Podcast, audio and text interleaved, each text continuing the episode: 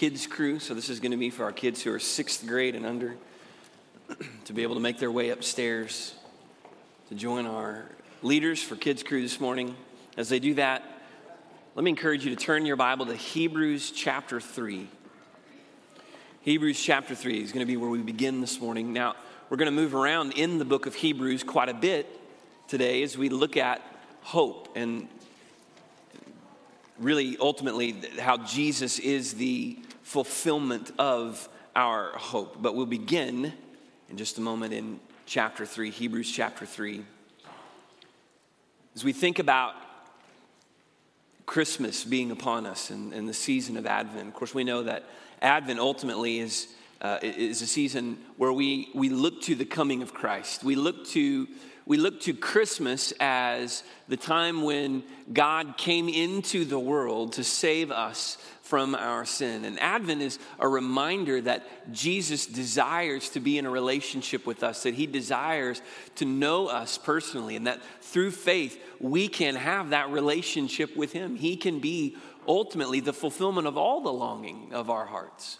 We've chosen this title, A Thrill of Hope, as the title for our Advent study this season because I love the, I love the phrase in the song that this comes from that it says, A thrill of hope, the weary world rejoices, for yonder breaks a new and glorious morn. It's, it's, that, it's, it's that idea of the coming, the, the building anticipation that, that something greater is coming, something, of course, we know that something to be Jesus, that Jesus is the one. And so at Christmas, we're celebrating his advent, his coming into the world. He is the thrill of our hope. He is the source, the, the, the, the, fulfillment of all of our expectation and the longing of our hearts. And that begins by understanding that Jesus is our hope. And so this morning we look at what it means to see Jesus as our hope, that Jesus brings us hope. You know, Christmas morning is in many ways it, it is the, the culmination it is the climax of the, the, the building anticipation of this season especially for kids right? I mean remember when you were a kid and, and think of, of what it's like to see christmas morning through the eyes of a child. Think back on that. Maybe maybe through the eyes of your own children now if they're in that stage of life where Christmas morning is just it for them, right? Or, or, or if perhaps if your kids are a little bit older, or maybe you don't have children, think back to uh, days gone by. Maybe when your children were younger, maybe when you yourself were in that situation, when you were in that stage of life, and all of the all of the expectation, all of the excitement that you had for Christmas morning, opening those opening those presents, seeing all of those hopes and dreams come to life, right? When I was a kid, our system wasn't nearly as sophisticated as the way that it works now. So now, when your kids want something,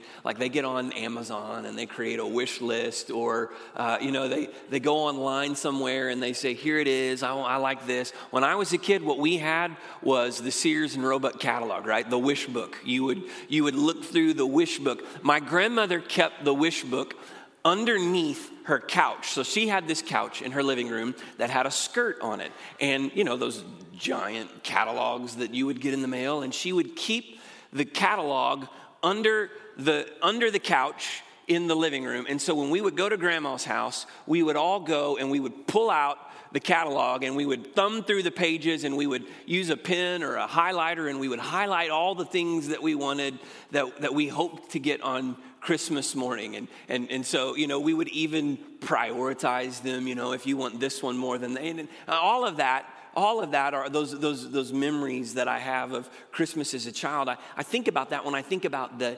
anticipation, the excitement of Christmas morning and what those mornings were like as a, as a child. I think about what it's been like as a parent to watch my own children uh, go through, grow through those stages of life. Our kids are old enough now that we don't, there's still a lot of hope and a lot of excitement at Christmas, on Christmas morning, but it's not quite like it was when, you know, the children were little and they would, you know, they would they couldn't wait to rip open a package and they might literally cry out in excitement for what they, you know, uh, you think about all that. You think about the, the joy. You think about the anticipation. You think about all those things that come to their culmination on Christmas morning. Now, we know that historically speaking, in all likelihood, Jesus wasn't, well, not in all likelihood, Jesus wasn't born on December the 25th. Jesus was born at a, at a, time of year when, when a census was taking place. They didn't do census in the middle of the, the winter time. That's not when, when they would take a census. And so it was, in all likelihood, a different time of year. But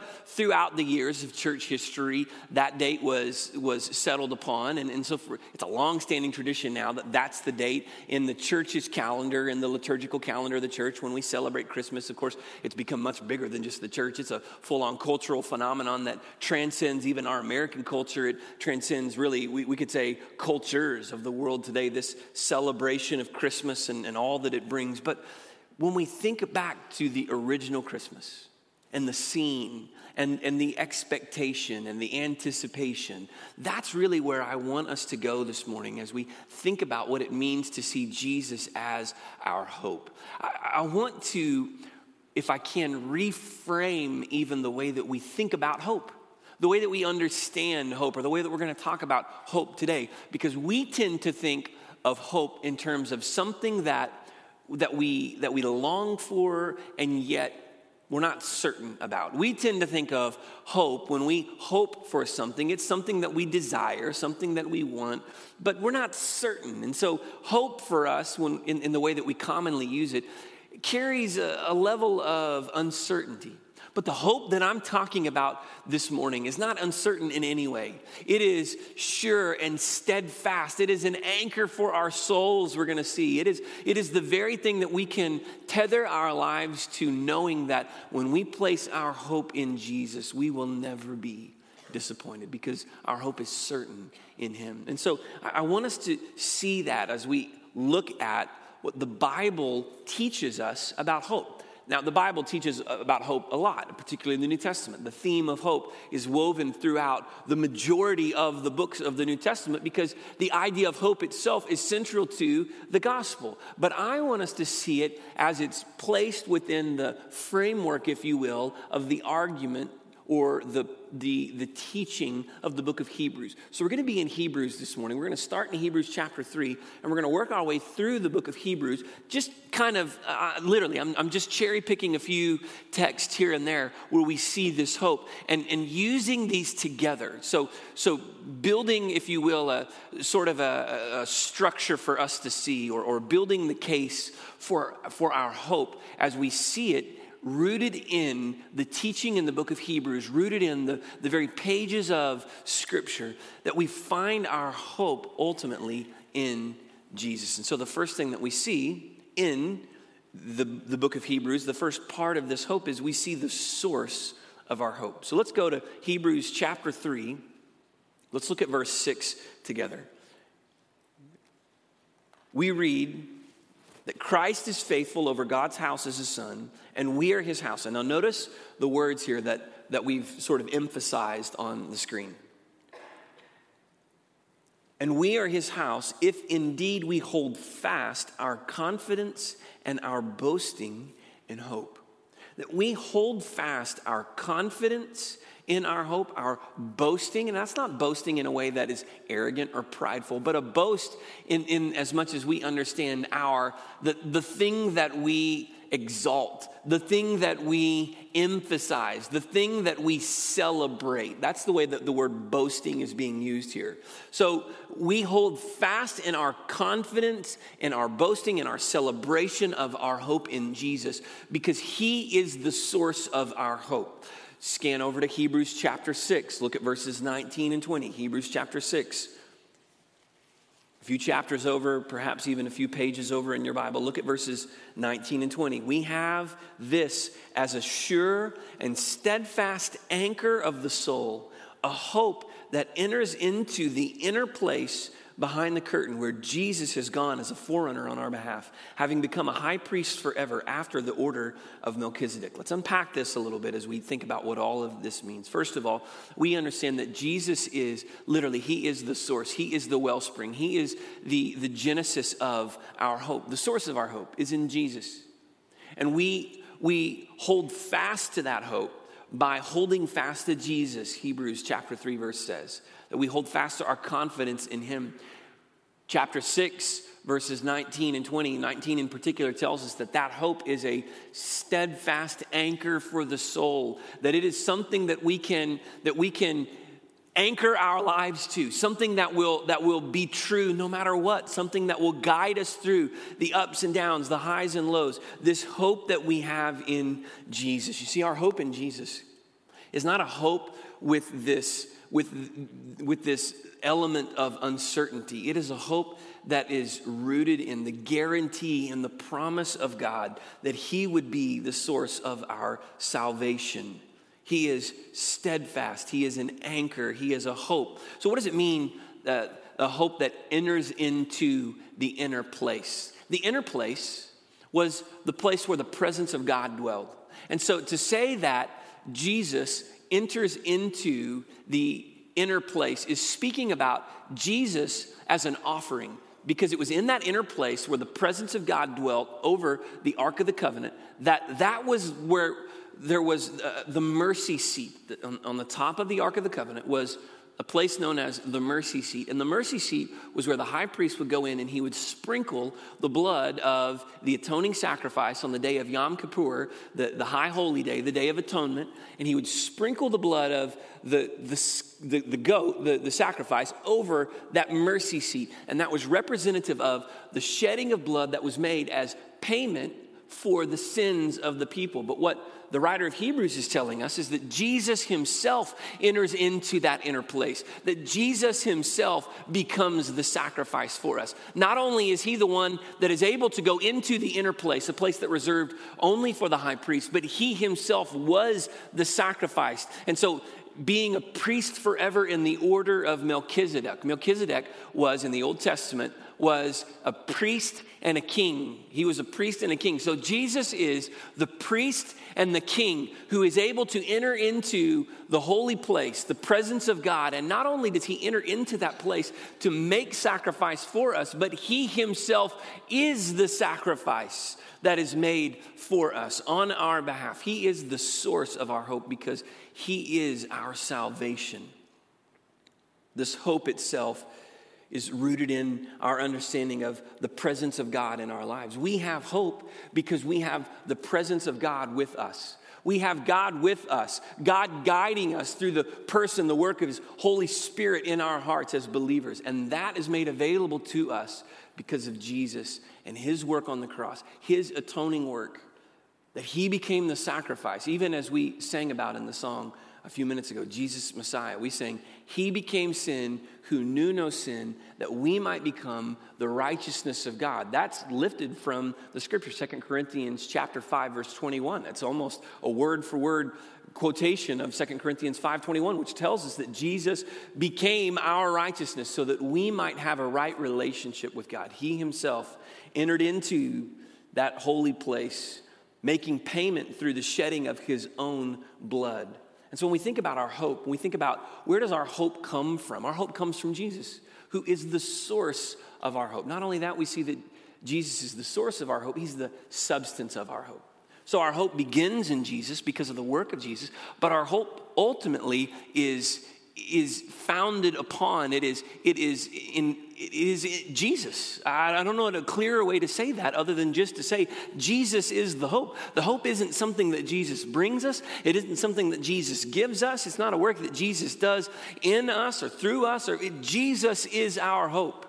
He is our hope the one that we look to. Let's look at hebrews chapter 7 verse 19 hebrews 7:19 tells us that on the other hand, a better hope is introduced through which we draw near to God. So the law gave us a hope, and I'm picking up the argument of Hebrews chapter 7 here, which tells us that the law the law couldn't save us because the law was inadequate, because the law told us about our sin, the law informed us of our sin and our need for atonement, but ultimately the law couldn't save us from that sin. But through Jesus, we have a new hope that is introduced, a better hope, a, a hope that is permanent, that is eternal, because it's not rooted in our works. It's not rooted in the, the blood of an animal offered as a sacrifice, but it's, it's, it's founded upon the very sacrifice of Jesus on the cross. His blood shed for us on the cross. And so we have this new hope, a better hope is introduced through Jesus. Jesus himself is the better hope. See, as long as we're hoping in the things that we might do, as long as we are hoping in our works, we will always be disappointed. As long as you are hoping in your ability to be good enough, to do enough right things, to say the right thing, to think the right things, to do the right actions, to have the right intentions, you will always come up short. But when your hope is in Jesus, even when you fall short, you understand that Jesus is the one who is carrying you. He is the substance of your hope. Your hope isn't in you and your in your goodness. Now, we want to be good because we want to live our lives as a response, as a worshipful response to Him. We just spent six weeks uh, in, a, in a deep dive in Romans chapter 12 that we saw that when we live our lives to Him, that's our, that's our real worship ultimately, when we offer our lives as a living sacrifice. We know that the way we live is a response to, it is, in many ways, it is a reflection of the, the reality of faith that is in our hearts. But our hope is not in us, it's not in our response. Our hope is in Jesus, who is the substance. He is the one, He is the hope, He is the one in whom our hopes rest. And so we draw near to God through hoping in Jesus for our salvation. We draw near to God in full assurance of our faith, knowing that as we trust in Jesus, we will never be disappointed. That's why I can say that, that hope is, is really fundamental to our understanding of the gospel. Because when we understand the gospel, we, we know that on our own, we're hopeless. But because of Jesus, we can have hope. When we really understand the gospel rightly, it brings hope to us because we see Jesus as the substance. He's the very essence of our hope. And so he is, as Hebrews says, a better hope. He's the better hope through which we draw near to God. How do we draw near to God? Through faith in Jesus. So we've seen that he's the substance of our hope. He's the source of our hope. It begins with him. He's the substance. He, he really is what hope is all about, is about Jesus. Next, we see the steadfastness of our hope.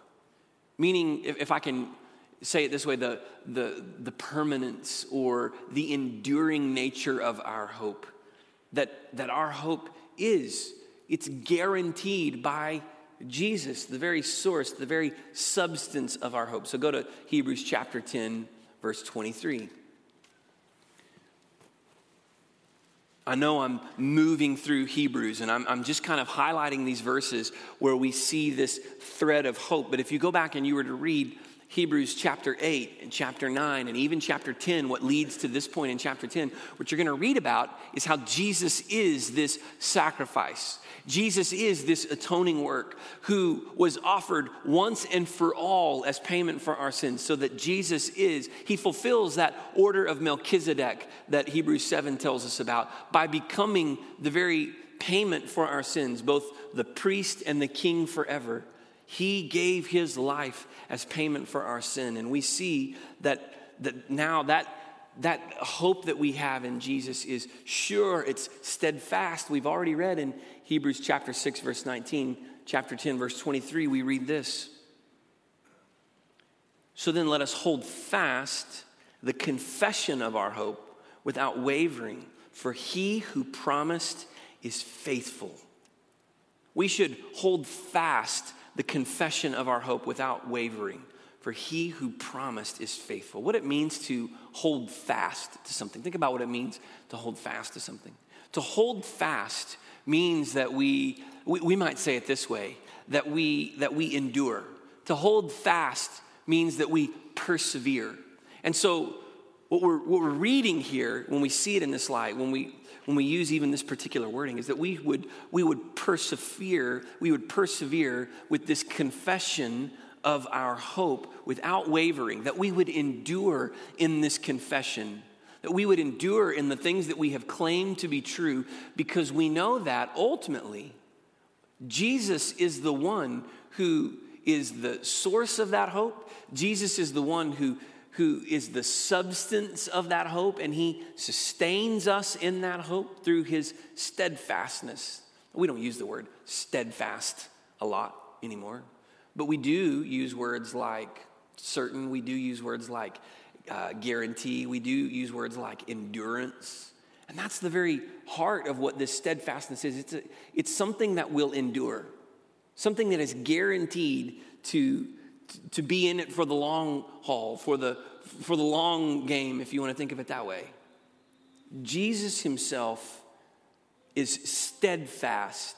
And because he is steadfast, meaning that he will be faithful, he will be true to his promise, he will be true to provide our salvation when we place our faith in him. He will never disappoint our hope.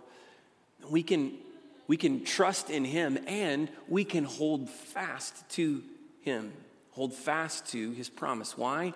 For he who promised is faithful. See, your hope ultimately is only as good as the thing that you're hoping in. Our hopes are only as good as the thing that we hope for or that we hope in. There were lots of Christmases as a child that I felt like I had made it very clear what was to be the number one priority on the gift list, right? I, I made it very clear that this is the thing that I want more than anything else because perhaps like a lot of kids, I would just say, This is the thing that I want more than anything else. I made it abundantly clear. And it, sometimes that worked in my favor, and sometimes it didn't work in my favor, right? I didn't always get the thing that I had most clearly identified. This is it. This is, this is the number one desire of my, of, of my heart for Christmas this year.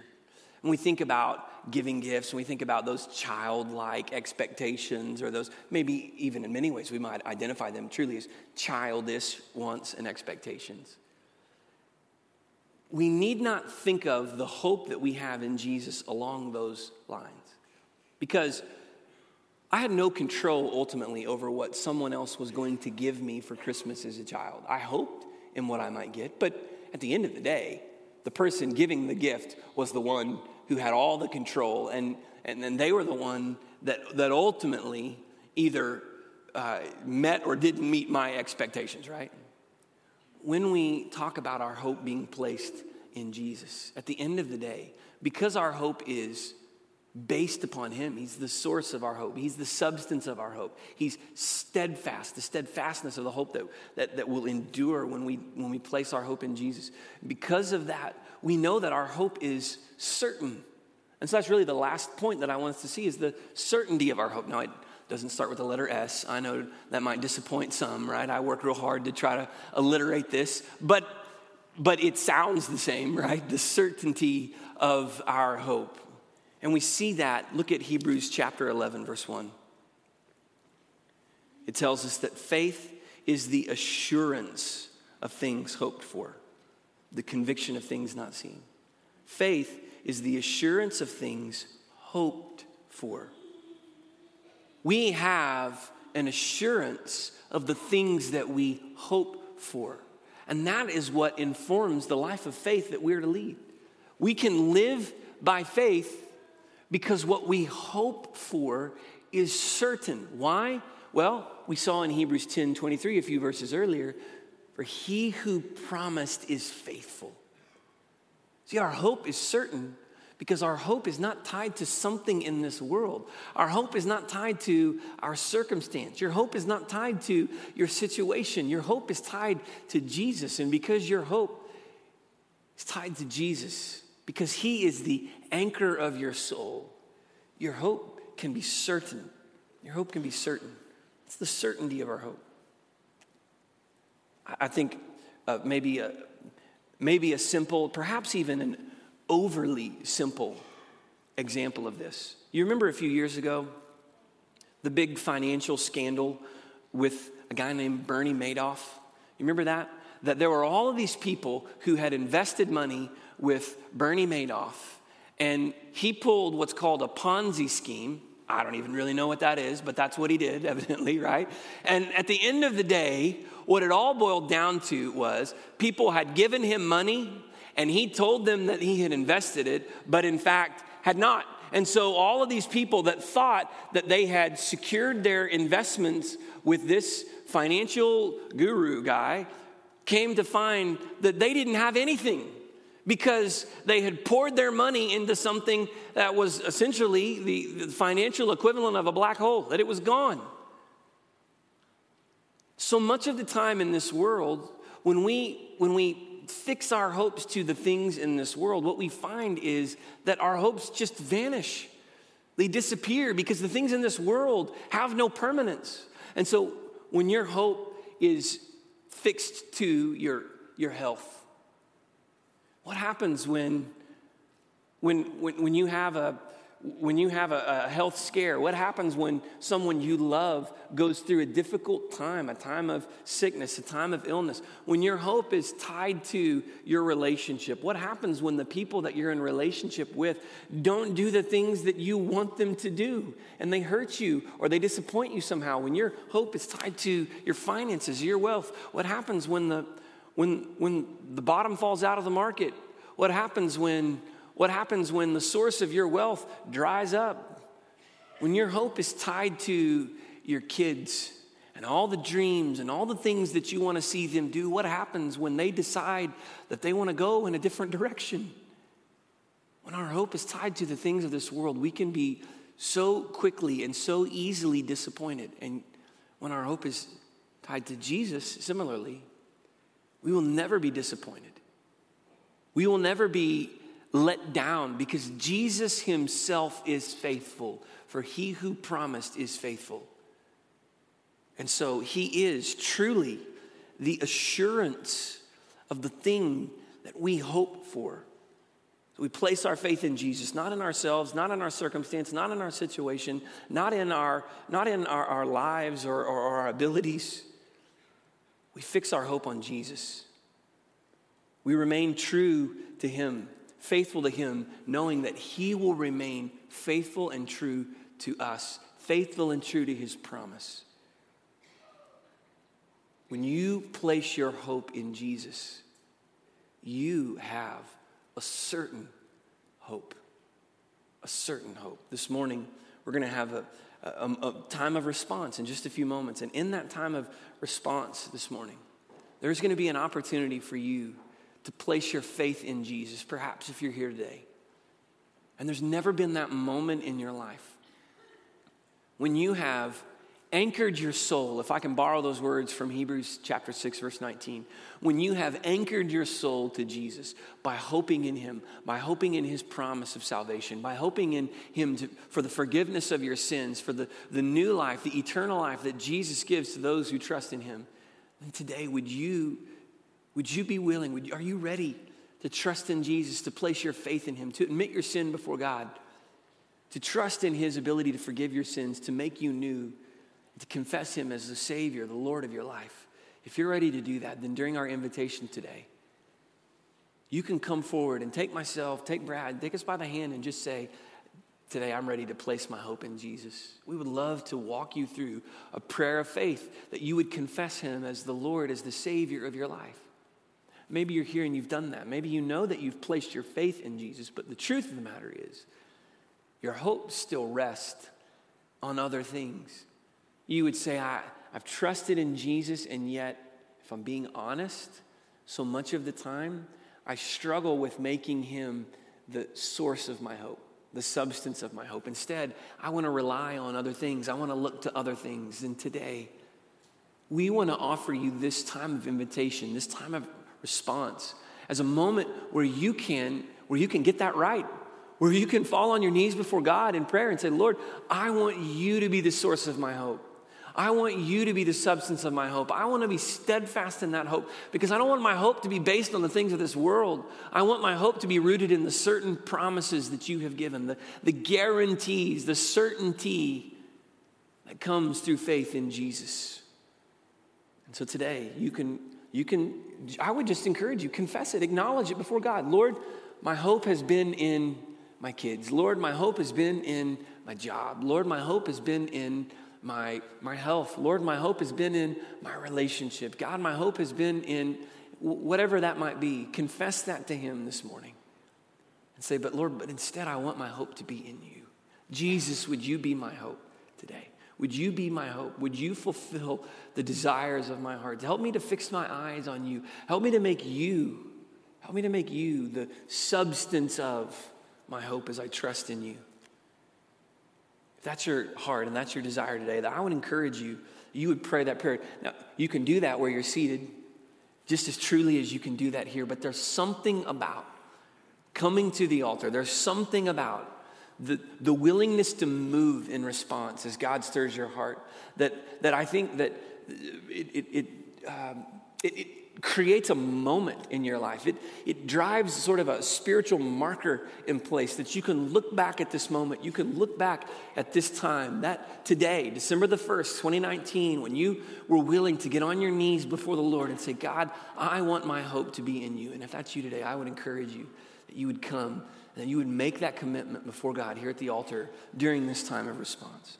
In whatever way God is moving you, as we as we sing our response to Him, as we confess our hope to Him, saying that Jesus, we want you to be our hope. We want you to be the source of, the substance of our hope. We want to be steadfast in that hope as we trust in you, knowing that our hope is certain when, when our hopes are fixed upon you. As we, as we make that confession through song this morning, I would encourage you to come and kneel here at the altar and, and just cry out to God and do business as the Lord directs your heart this morning. And so I want to move us into our time of response, our time of invitation by praying. And then after we pray, we'll stand together and sing this song of commitment. Would you pray with me? Lord, we pray this morning for you to work in our hearts as we look to you, Jesus, as we acknowledge you as the source of, the substance of our hope, as we recognize ultimately that you are the one that our hearts long for.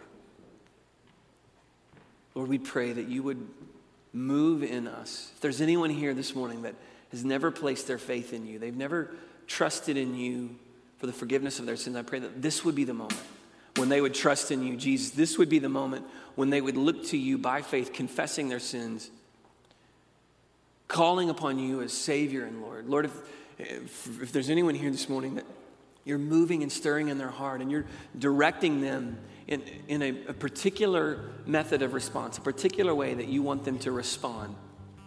And even in that, I pray for the willingness to, to move in obedience to your spirit. And so, move in us now, Lord, as we, as we call out to you, as we turn our hearts to you. We pray this in your name, Jesus.